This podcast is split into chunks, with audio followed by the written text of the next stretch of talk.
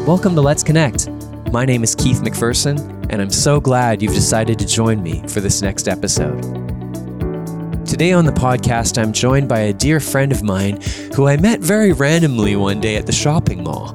But uh, it turns out that that one encounter has turned into a lifetime friendship. Uh, Susie Friesen is here on the program, and we're going to be speaking today about a number of different topics, including mental health awareness um, and some of her stories there. We're going to be speaking about parenting and what it's like to find the work life balance when you're a parent, and so much more as well. So sit back, relax, and let's connect.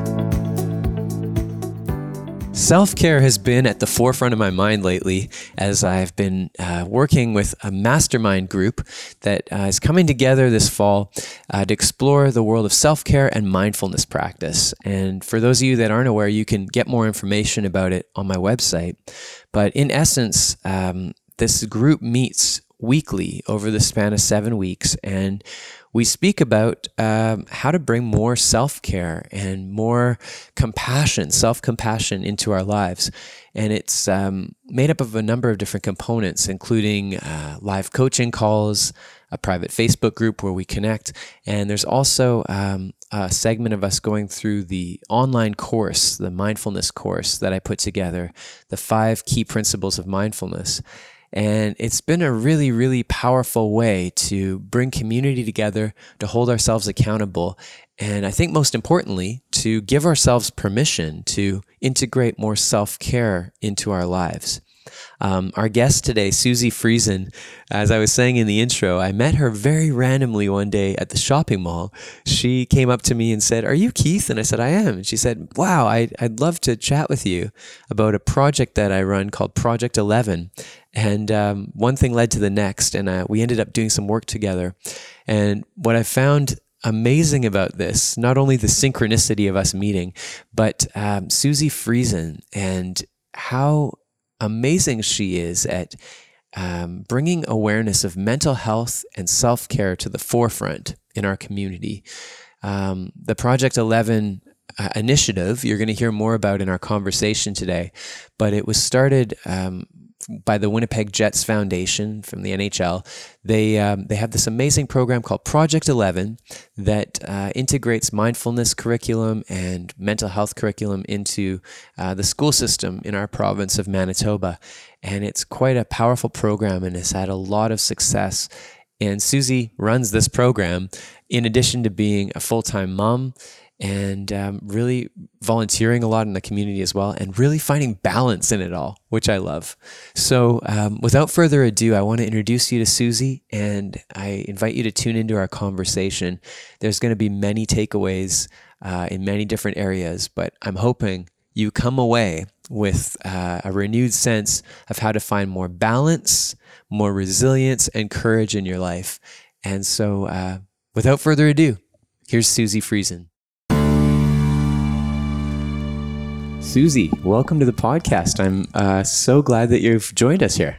Thanks for having me. It's nice when I get to uh, speak with a dear friend. It feels just more personal, and uh, we've known each other for quite a while just in the work with Project 11, which is so cool. Mm-hmm, so, and I just want to thank you too for inviting me to be part of that amazing program. I hear from teachers quite often and they're like that meditation segment that you do with Susie is so effective in our classroom. They oh, love it. Oh, students absolutely love it and teachers and parents. So thank you for being a part of that yeah. that portion of our program. It's been really beneficial and the feedback that we've received has been really great and and it's neat how parents can adopt it into their lives too. Because when we created those videos, we were thinking they would be watched in the classroom and some students would download them on their iPods or um, iPads or whatnot, and um, iPods. Do kids still use iPods? I don't even know. Back in the day, I used like cassette players, so it's like I have no idea if, what kids use these days to listen to the platform. That's so funny. But Sorry to a, mention the iPod.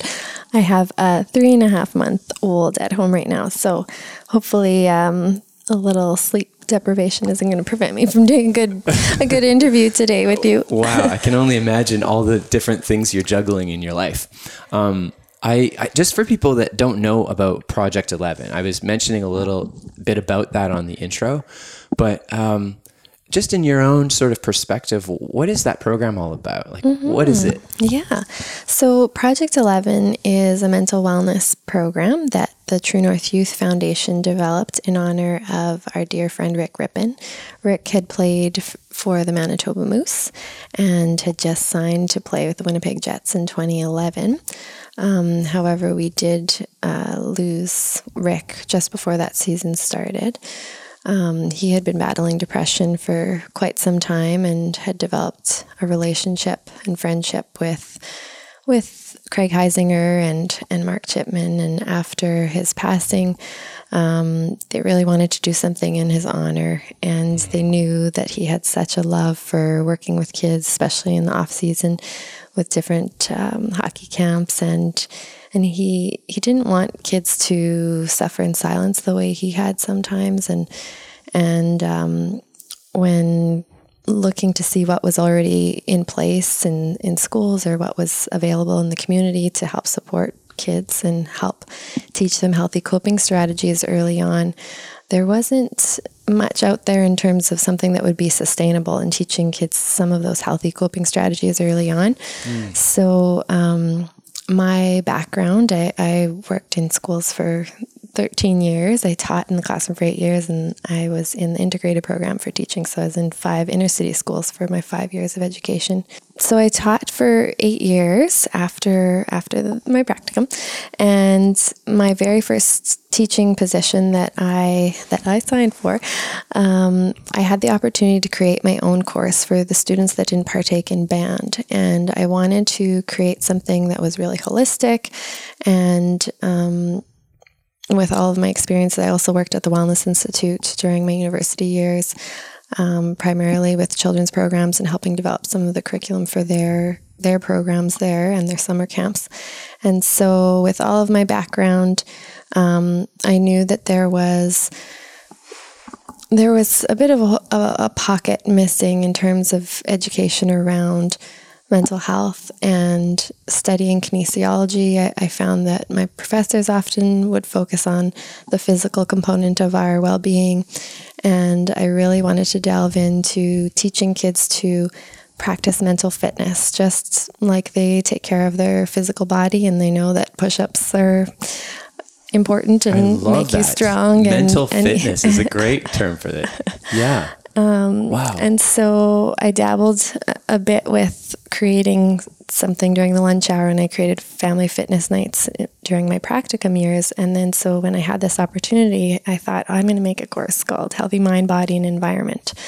Um, and it, within this course, students were encouraged to ask some thick questions. We had a question box, and we would bring in different specialists to help answer those questions. Hmm. So, whether they were questions about what was going on in their home life and they're writing these questions anonymously or Wow. They wanted to know if vitamins make you live longer. Um, just I actually want to know that too. yeah, yeah, yeah, And wanted to compare, you know, um, their different toilets. I remember kids asking, they said, "Oh, we got a new toilet," and I and my mom says that it uses less water. So we had different specialists wow. under the umbrella of environmental sustainability and mental health. We had natural doctors come in. Jeez, you know, Dr. Darren like, Morden came in a few times, and the kids just ate it all up and like loves. Yeah, I just I'm just so appreciating like the rich learning environment that you brought in there, and probably the aliveness in those kids where it wasn't just following the standard curriculum of what we have to teach, but what I'm so appreciating about your story is that you actually like took something that's really close to your heart and mm-hmm. integrated it in, seeing where the gap was. And I, I can only imagine how lucky those kids were oh, to experience sure. that, like that. They uh, loved world. it. They loved it. And the reason I should backtrack a bit um, for my interest in mental health. My mom and and of course I call my mom before I do any type of interview to see um, what she thinks and how much I can share, if I can share mm-hmm. um, the the name of her mental illness or not. But um, my mom has schizophrenia, and so growing up, um, it never occurred to me to reach out to a school counselor or, or to somebody to talk about it. Um, you know, when my mom, whether she was trying different medications to make her feel better or um, quiet that saboteur. Mm-hmm. Um, that you know sometimes when she wasn't taking medication and and the voices that were telling her that she wasn't good enough or just some of those um, moments in her life were hard for me to understand because she wasn't wearing a cast. I wasn't, you know, handing her crutches or pushing her in her wheelchair. I couldn't fully understand what she was going through. How would you how did you know or did you know that something was up like going on? Well, you know, I when I was little, um, if I if I wasn't in school or if there wasn't if it wasn't a school day, I would go to her psych appointments with her. Um, she had monthly check-ins, which was like a nice half an hour conversation with her with her psychiatrist, and um, um, so I knew, you know, I don't know if any of my other friends go to their mom's appointments or if they have appointments like this and and I could see that you know if she had down days I I was right in there trying to cheer her up and mm. and um, but it wasn't something that I even knew how to bring up to my friends never mind a school counselor so um, when I became a teacher I knew that I really wanted to empower students to reach out if they needed and, and make sure that they knew that they weren't alone. And for me, that only happened. Uh, I was 18 and my mom was um, seeking some additional support and, and staying. She had been living in, in, a psych ward my grade 12 year. And I remember Stacy Nattrass, which it's such a small world. She, as you know, sings the anthem at the Winnipeg Jets game. Yeah, she's got a great voice. For those of you that have, haven't been to Winnipeg or to a Jets game, there's like this anthemic moment when they sing the national anthem and mm. Stacy she she's this she leads it but then when they get to that part about true north and everybody yells out true uh, north yeah. because it's just well we are the true north literally and figuratively oh. and all of the above it's so chilling oh, so Stacy was I your teacher it. so she yeah. taught me grade 9 to 12 choir and I was part of her vocal jazz group wow okay. so in those 4 years you can imagine what uh, friendship and relationship we had grown being on, on choir trips and vocal jazz trips. Um, and I had never told Stacy, um, and she probably would have been, you know, a teacher that you would get to know quite well. Um, and my grade 12 year, my mom had been staying at the psych ward, and Stacy had just happened to be singing there one day. And my cute, lovely mother had come up to her and said, "I think you teach my daughter," and her in her cute Portuguese accent. And um, and Stacy was really sweet and had pulled me aside after vocal jazz practice one day and has, asked if we could could chat, and I just thought it was about an upcoming concert or a solo or something. Um, and she had shared that she ran into my mom at the hospital. At the, the, hospital, wow. and for me, being eighteen, almost out the door.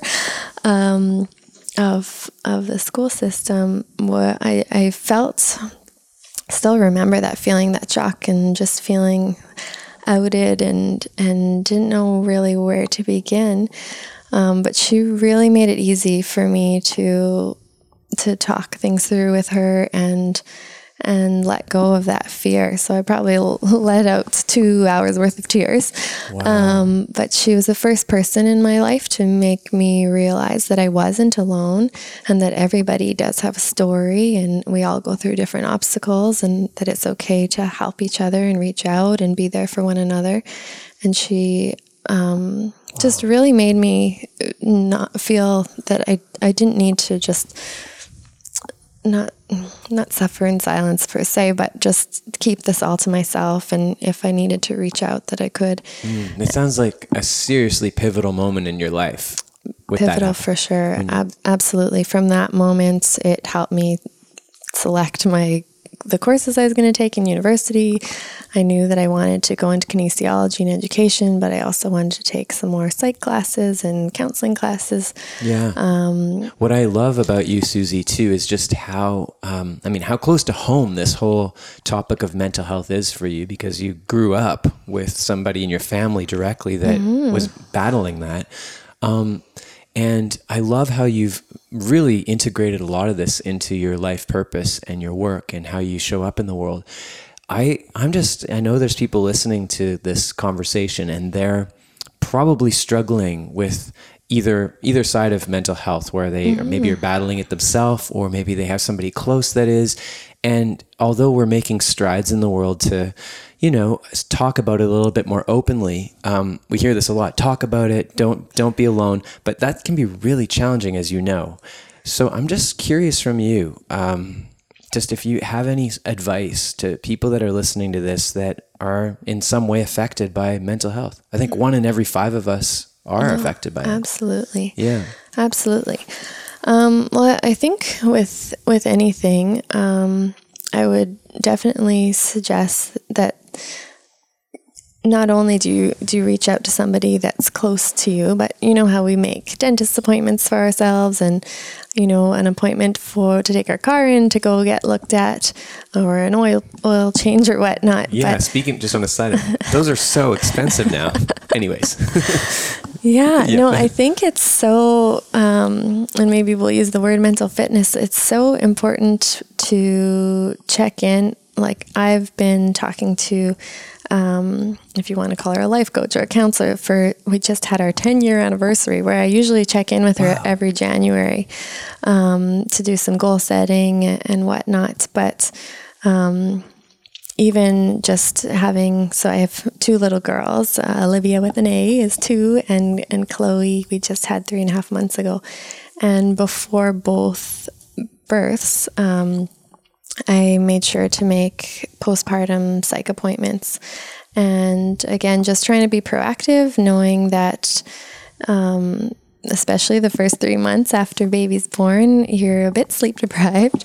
yeah. Um, so it, it's good to have that additional support in place. But no matter what you're going through, whether it's you yourself or or a friend, um, I would highly recommend, um, you know, whether it's connecting with a counselor or asking your doctor if they have anyone in mind that you could reach out to. Um, just doing a check in, even if it's just once a year, like I like to do every January. That's great. Um, because, you know, obstacles are going to come and those are inevitable in everybody's life. So if you can get ahead of it and practice healthy coping strategies, um, then that will be a, a a habit of yours that you're creating. And the earlier, the better. I feel like we're already trying to teach um, our little two year old some healthy coping strategies. So, you know, when somebody's not sharing at our home daycare that that we're talking about it and, and problem solving. Yeah. I think like as you're saying that, I'm just thinking about how conditioned we've been uh, in past generations and from past generations, just this whole um, meme or mentality of um, don't speak, you know, uh, if, if something's uh, emotionally bothering you, it's just a, a, lot of times, a lot of us were raised to just shut down and not feel our feelings and not acknowledge what's actually true. It's like just put on that mm-hmm. that front, that mask, and pretend everything's okay.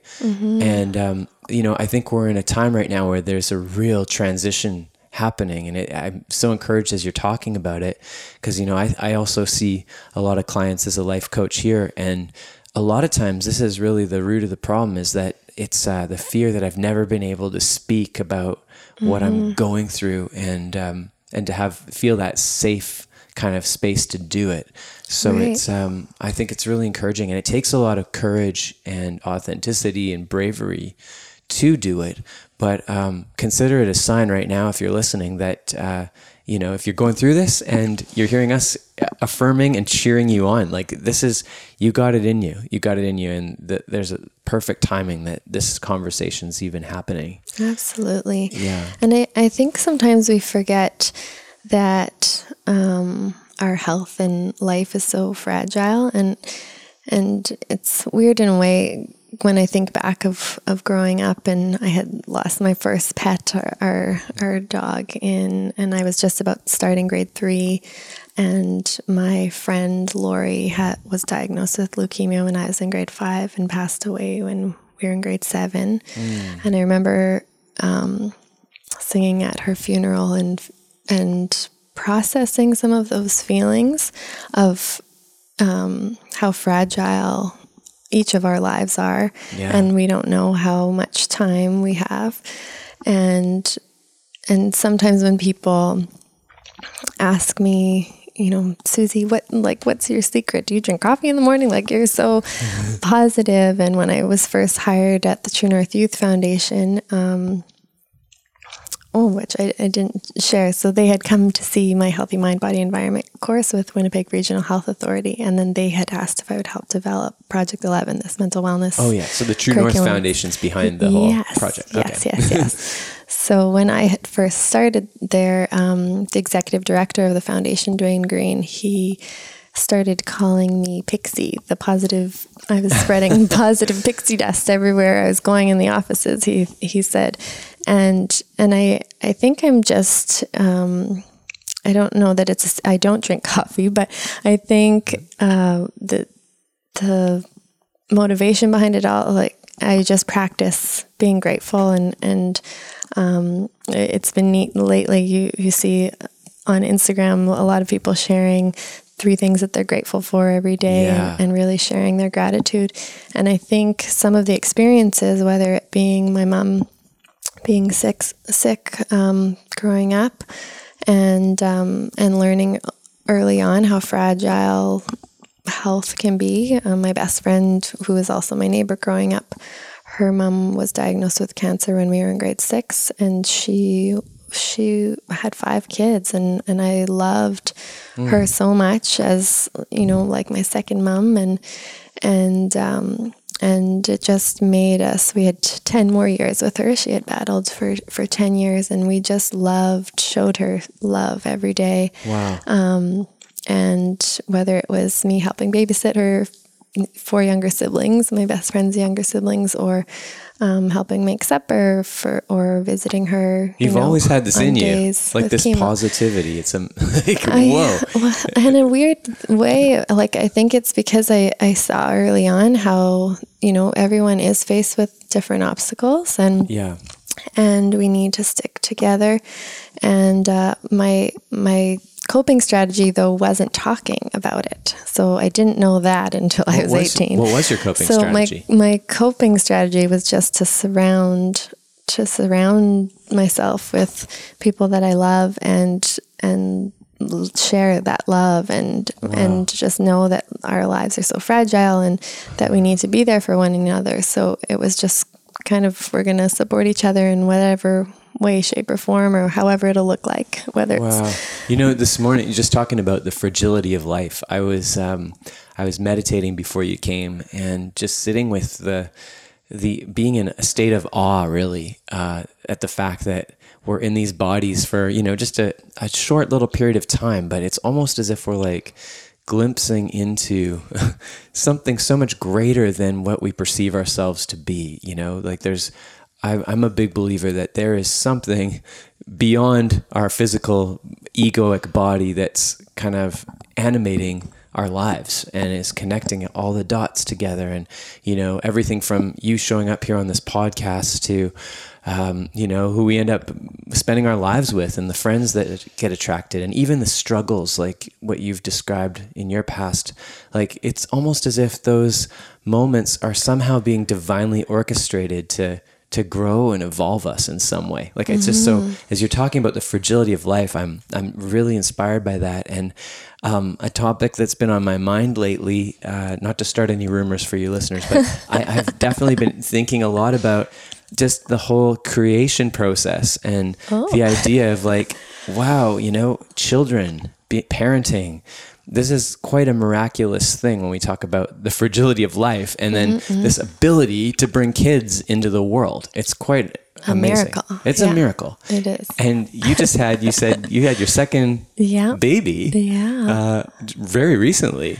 Um, yeah. So you've gone through this twice, this miraculous process of giving birth and raising kids or to a certain I, i'd love to talk about that a little bit and uh, sure you know especially for all the parents listening they're probably so curious about how how do other people parent because there's no let's face it there is no blueprint to how to raise your kids.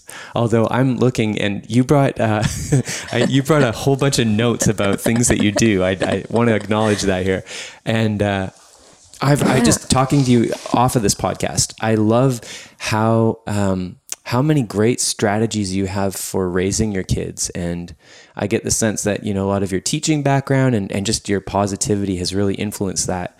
So I would love to spend some time in this oh, okay. area and, sure. and talk a little bit about your parenting strategies and blueprints. And I'm sure it's not always perfect, but just, yeah, what you know about it and maybe kind of get into some of that. Sure, sure. so, yeah, this is my segue um, into this piece. Yeah, um, sure.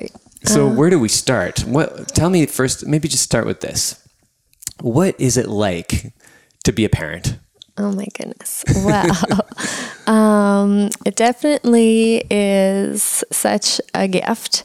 Um, I know that that you will run into some tired parents, which we can be, but it is such a blessing. So Kyle and I, we ended up having two miscarriages before we had Miss Olivia, and um, and I knew that I always wanted to be a mom. I remember loving babysitting, and hmm. I loved when the Babysitters Club movie came out. My neighbor and best friend, uh, we made our own version of the Babysitters Club camp in our backyard and put up flyers in the Walmart or Woolco, I think it was called oh, at the wow. time. you were really and, into it. Uh, yeah, we had held summer camps in the summer in our backyard, just like the movie.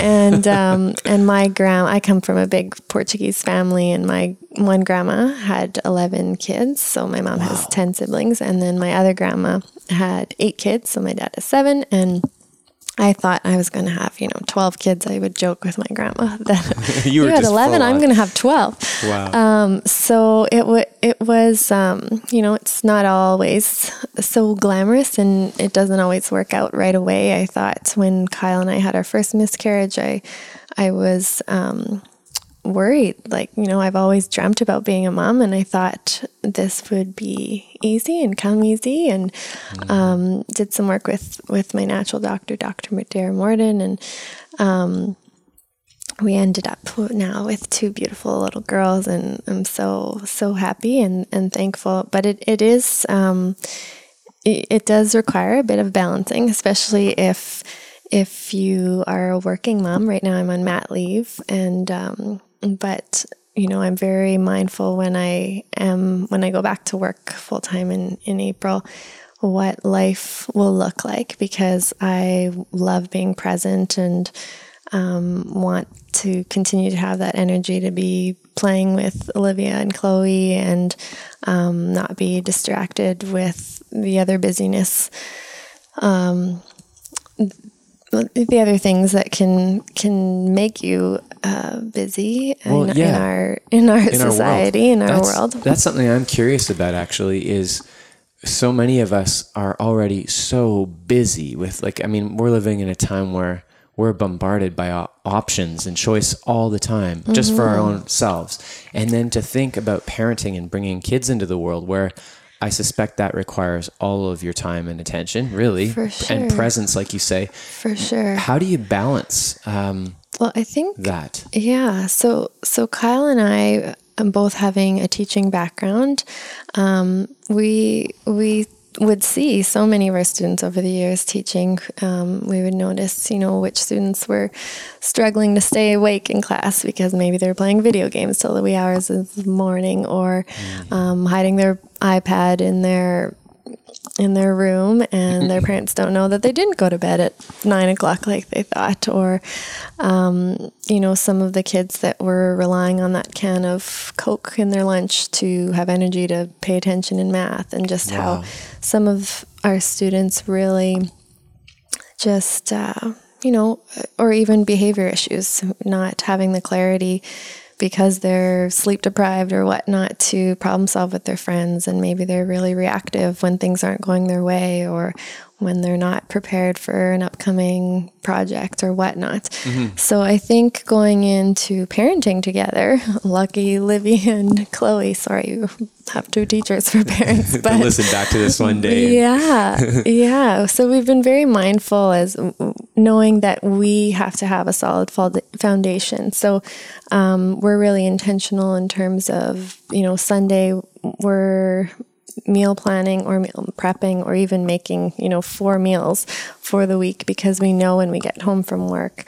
during the week we have that short window um, because our, our girls, or Chloe soon, her bedtime will be like Livy's. And uh, so Livy goes to bed every night. Uh, you know, we start the bedtime routine at seven, and that might look like um, bath wow. books, brushing your teeth, um, and, and sounds, going to sleep. It just right? sounds, let's just say, it sounds very like disciplined in a way, like very routine. Right. And routine for some families might sound daunting or strict or well, for whatnot. me it does. To yeah, be honest, I for mean, sure. I uh, I find just even in my own work, I find it challenging to be disciplined enough to be like, okay, from this hour to this hour, I'm working on, for example, the podcast, and then sure. I have to go for my jog, and then I have to like it's all planned out, and I for sure I miss out on the spontaneity of that. Oh, for sure. Yeah, and of course, you know, um, there'll be times throughout the year where Livy's not going to go to bed at seven thirty or or whatnot, right? Because we have a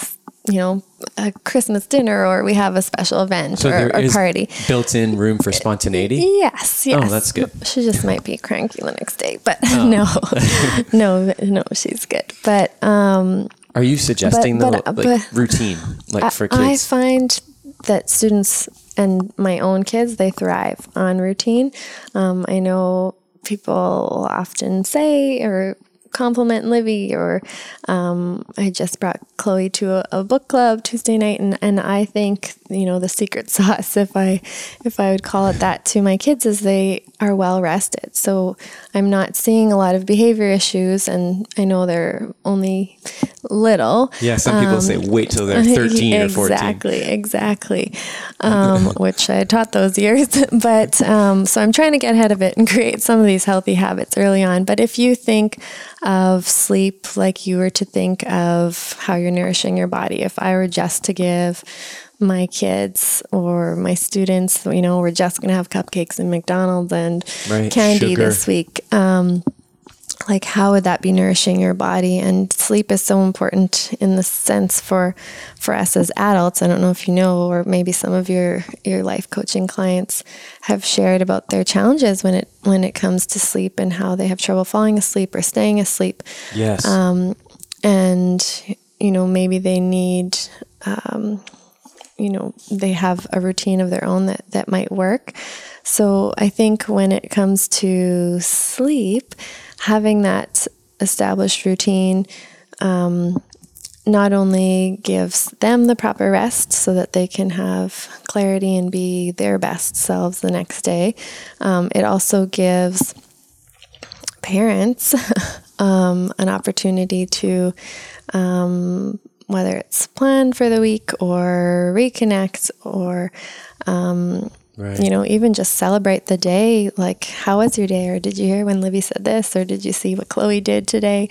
Um, just really solidifying that foundation. Um, I'm just yeah. being reminded Kyle was just uh, the best man the other weekend in a wedding, and his advice to the bride and groom to our friends was never stop dating each other. And that was his marital advice. And oh, it made wow. me think of, yeah, it doesn't have to be fancy. And it's funny how, you know, we have these mini dates throughout the week when the girls go to bed. Um, but they, you know, we're, we're all morning people, so maybe that's why too the routine works in our house. Um, well, I'm just so appreciating as you're sharing all this, like the balance um, that you've built in and the through the routines, and just back to sleep for a second. I yeah. just wanted to mention I was just talking to a friend of mine, Matt, um, a couple nights ago about the importance of sleep, and he just said something that blew my mind.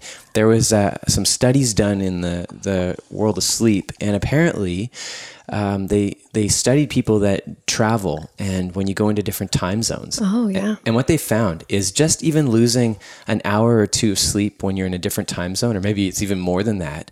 They found that the um, the increased likelihood of cancer and heart attacks goes up double for oh. people that miss out on those extra hours of sleep.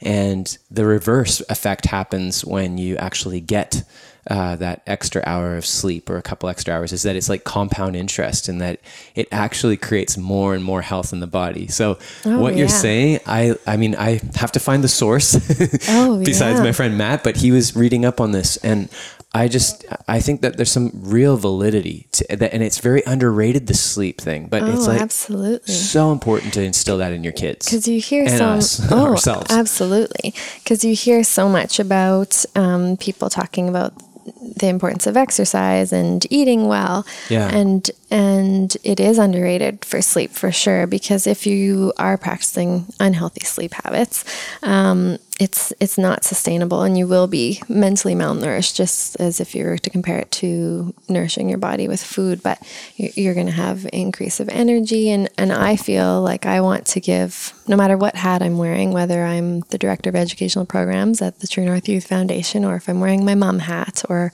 Yeah. um, my, my wife hat or um, you know being a good friend I want everybody to I think everybody deserves to see me at, at my best and I want to work at my best and I want to be step into my best self as as a mom and and I think that they deserve that Yes. and and I deserve that too and I know I have um, girlfriends who you know maybe thought oh I'll start working out when all my kids are in kindergarten and in school or you know I have a girlfriend right now who her 2-year-old's been going to sleep at the same time as her at 10 or 11 and um, just feeling exhausted and how you know I wish I sleep trained when when you did when when they're tiny and um, and just teaching that skill early on. And and I think we forget that it is a skill to teach you know they everything that kids learn that, um, you know they're they're, They're looking like to you sponges. they're looking to parents, you yeah. right to guide them in that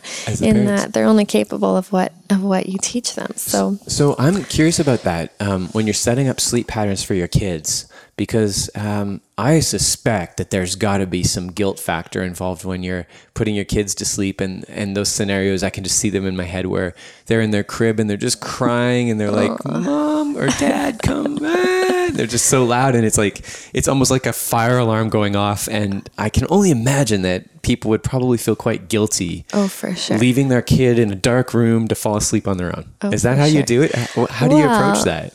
Well, if you were to sleep train per se, Yeah. um, so with Livy, we decided, okay, this Sleep Sense book says, recommends that we start sleep training at four months, and and when if you were to make a pros and cons list, um, and your con was like you said to you don't want them to cry. Generally, they're crying because they're tired, right? Um, and and if you look at the list of pros, and if the list said, you know, it's going to um, increase your child's energy, or they're going to be more attentive in school, or all of the benefits of being a good sleeper, um, you're going to look at that pros list and and see, you know, what an important skill that is, and and I think, you know. Um, think that it's a bit of a no-brainer. Okay, we're going to teach them and we're going to try. I know for Kyle and I, we thought, okay, let's try for five days, and if it's too heartbreaking, let's not. And I remember the first day, um, we put Livy awake in her crib, and we had already done the everything, all the steps prior. So we had given her a bath and read her books, and um, and done our we completed our nightly routine and um and i would i just would sing to her and i like rubbed the side of her face and and um and then i would i would leave her be for for five minutes and and because it was so foreign to her because i had been rocking her for the first three months um She's like, she- "Where's my rock?" yeah where's my rock yeah. um, so the first day, it, it probably took, you know, I, I would caress her face every five minutes. So I would leave her for five minutes. And it probably took her 35 minutes the first day to fall asleep. so just to get and this she right, was so tired. she would she would you'd leave her for five minutes and then she'd start crying. Is She that would cry and just wonder, like, five minutes she'd where, start where crying? are you? so she'd or cry whim- for five whimper minutes? or cry like Okay. and, And then for me i had never heard her cry so that was heartbreaking being a first time mom Yeah. um But you had, you know what I love here is like it sounds like you had the intention. You were like, I this is like a short pain for like long term gain. Yeah. So it's like the intention. Because imagine as an love. adult that you're waiting for somebody to rock you, and Right. that person was busy that You day. don't get it. It's like, what the right. So how can I teach myself to self soothe? Um, you know, if you wake up to the sound of thunder, or lightning in the middle of the night, how are you going to put yourself back to sleep? Right. So with with Livy, it took us by on day five, which was my max day. So it shortened. So on the next day, it was you know let's say twenty minutes. So I just want to get this. So you would go in every five minutes. Every five and minutes. just kind of rub yeah. And you don't have to leave the room. You could just, Yeah. you know, be in the rocking chair if you have. But let her actually experience the crying. Yeah. Is what you did. Yeah. which Okay. was a first for us. Yeah. And um and so by day so the time had shortened and decreased by day five, I put her in her crib and she rolled on her side and was closed her eyes to sleep. Wow. No, no no cry, nothing. It was just she recognized her room. We Hmm. have an owl, which is a sound machine playing waves in the background. She noticed, you know, the the light the um, it glows stars on the ceiling Oh, nice. so um, so it's funny second time around with chloe um, just small things that i would try early on so august 16th she'll be four months so that's when kyle and i are supposed to try our or in our heads The- this- this strategy? five day strategy Oh, and cool. um, and i and i must say so i haven't rocked chloe um, and, and don't get me wrong, I love baby snuggles and I've loved, you know, that fourth trimester, they call it the first three months of when you have your baby. Um, all the cuddles and her sleeping on my chest and, you know, going for walks with her sleeping on my chest or grocery shopping. I've loved all of those snuggles. Um, but sometimes when we were home, I would just see, okay, I'm going to put her in her crib and get her used to, um, you know, her owl playing the waves in the background and the Yeah. stars up in the sky. And there have been so many times in, in month two and three where not intentional that um, she would be cooing and talking in her crib, and I would just be putting away clothes in her room.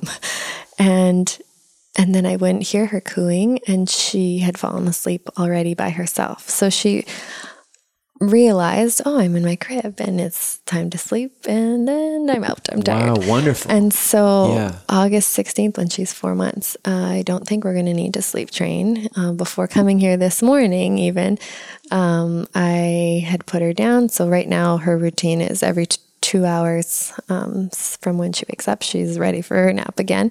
She's still in that new baby phase, and um, and so it was around the two hour mark, and I was putting Livy's clothes away. So I had put her down in her crib and went to Livy's room, and I didn't hear Chloe talking anymore in her Wow. crib. So she hasn't, she won't cry at all um, in in terms of sleep training. So it's amazing how um, how they can learn. And, this is a good tip for people listening that are brand new parents or about to be is you know and i'm just hearing you speak about it and it's reminding me about um, on a mindfulness level about what i speak about and write about too is like our unconscious mind and our patterns and how we can actually train ourselves but it, also in parenting it's sounding like you can really program in these patterns um, effectively and gently without feeling guilty if you're intentional. And as a result what i really love about this strategy you're naming is um, it sounds like it creates more space for the parents to actually also self-care. While your child is going to sleep at like 6 or 7 p.m. at night, then you've got the evening to mm-hmm. like whatever it means, whether it's connecting as in your relationship as a couple, or if it means getting to the gym, or maybe it's just going to bed early yourself so you're rested. I mean, that's that is really a great, great strategy, Susie. for sure, I for love sure. it.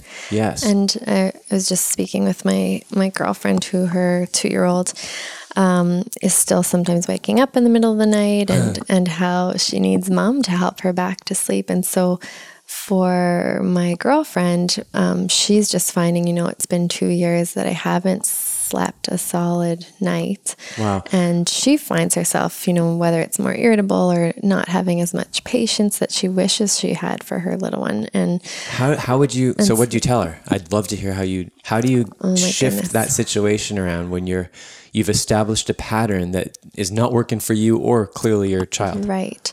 So I I rec- I I read the books called Sleep Sense, so I passed along the book, and she can take you know bits and pieces that might work for her.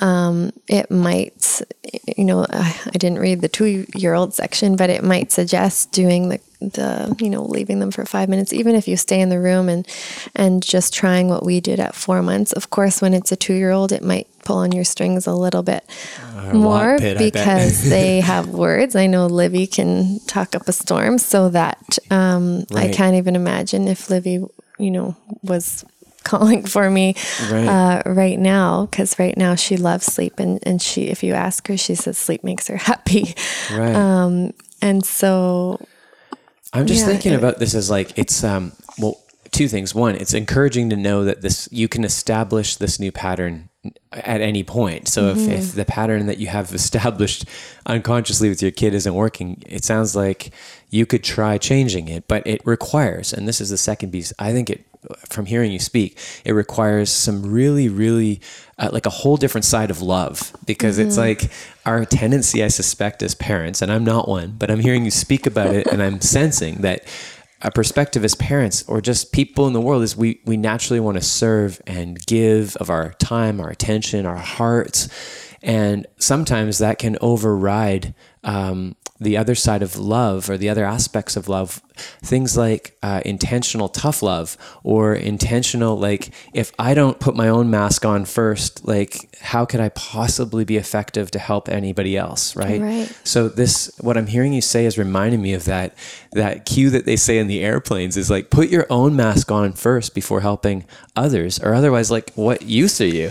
And so it's like um, I'm just really wanting to name that because I think it's important to reiterate what you're saying is mm-hmm. that the um, that side of love it's not that you, you, like there's no need to feel guilty because you're you're consciously letting your child cry for five minutes going into to soothe and leaving for five minutes you're mm-hmm. establishing a new pattern and it's like the bigger picture than just the temporary moment where you're like just trying to solve your own guilt problem. It's like, no, this is actually more loving to create a, a, healthy pattern for you and your child. Right. So, yeah. Wow. Awesome. So many of those life skills, you know, you're not doing your, your kids justice if you're not um, teaching them some of those important life skills that they can carry forward, whether it's you're teaching them problem solving skills or being kind to one another or, um, yeah. Or, you know, maybe it's even just reading before bed and maybe my my girlfriend will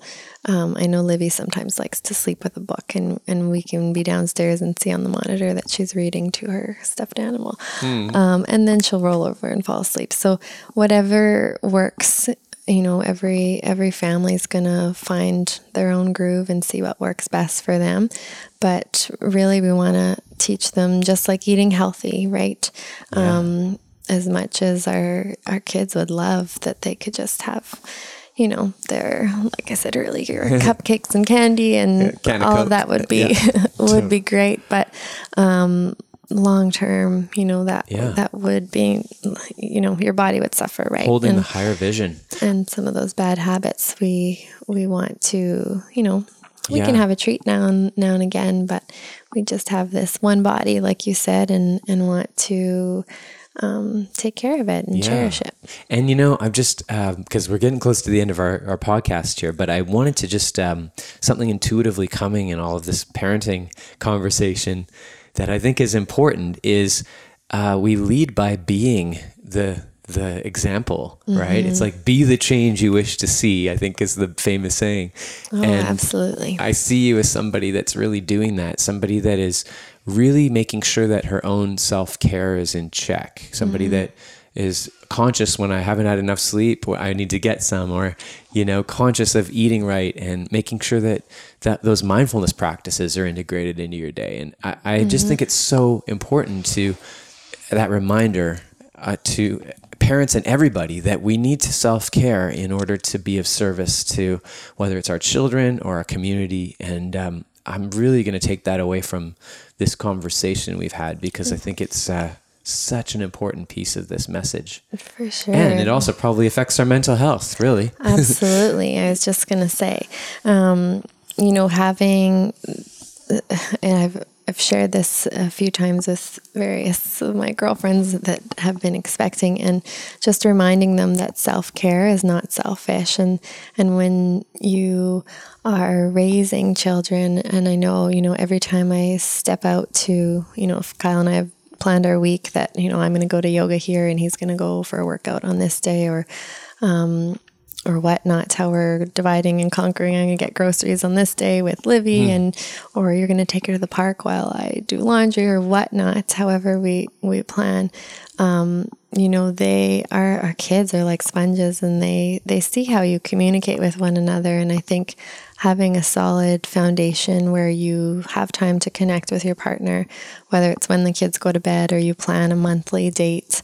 Um, date out where like we do um, it's it's so important because i i hope that livy you know when she thinks of her mom she she sees that I was always kind to to Kyle, or that I made made it out to yoga and took care of myself, and how it's so important. Absolutely, and I suspect even there it comes back to self care first, because if you are not in that place of self care, mm-hmm. how can you possibly like nourish even your relationship with your partner? For sure. Right? So I just feel like that's my that's the big takeaway for me yeah, here. Anyways, I don't yeah. know what everyone else is taking. Uh, yeah. I actually want to hear that. Um, just for people that uh, want to comment, please uh, send us some messages. Let us know what you're taking away from this conversation. Mm-hmm. And I just um because we we have to honor our time here. I want to yeah. just ask you, Susie, where people can stay in touch with you and get if they have it if they need some advice about how to sure. raise their kids or in the world well, of mental health yeah no i am i'm no expert but i do i do love being a mom and i love uh, love what I do at the True North Youth Foundation in terms of creating a mental health program for kindergarten to grade eight kids, and we hope one day that will expand to to high school kids as well. Yeah. Um, but yeah, if anyone wants to reach out to talk about the fabulous mom life or um, how to navigate through this busy world that we live in with your with your partner or significant other, I know Kyle and I, on top of, of doing what we love as parents and, and our jobs. We have our little side business. We own four rental properties and wow. And um, and uh, yeah, but if anyone wants to talk about um, any of those topics, or if you're curious about midwives or doulas, we had two natural births at the birthing center and absolutely loved the, the water birth experience. You, know, you said you're not Let an expert, but you Let actually have a lot of experience. Amazing. I, have I've uh, tried to live a full life, but I'm grateful for all the people that that are in my life who've taught me so much too. Um, and uh, I love to soak it all in. But so my email, yeah, where do we connect? Yeah, should like, I give my work email? I guess. Um, yeah, or the website. Um, for your work? Oh yeah. So if you're if you are a teacher or if you know a teacher, um, you can ask them to check out Project 11, 11 written out.ca to register. It's a free program. We are in 1,200 classrooms currently across Manitoba, um, just wanting to provide teachers with some accessible tools, easy to use videos to, to talk about the important topic around mental health and um, in addition to our mental health videos, we have additional resource videos that, um, like fun with food videos and fun with fitness videos, and music and rhythm videos. So fun. many, like hundreds of videos that include a specialist and a local celebrity um, that you'll see featured, like Keith in our mindful moment videos. Um, so you you are more than welcome to check out the sample videos that are shared, but it is a, a password protected uh, free online program for for educators. Awesome. So you can check out the website project11.ca, or if you have any questions for me, I guess you could email my email. My is work email is the website. Yeah, um, it does connect you through a contact page, but my email, my personal email for work is sfriesen, S F R I E S E N, at tnse.com. Awesome. Great. Susie, thank you so much for being here on the podcast. And uh, thanks for inspiring us to definitely integrate a little more self care uh, and to look after our own mental health and to be courageous in that. Um, it's been awesome having you here. Thanks for Thank being here. Thank you. Thank you for having me. All right.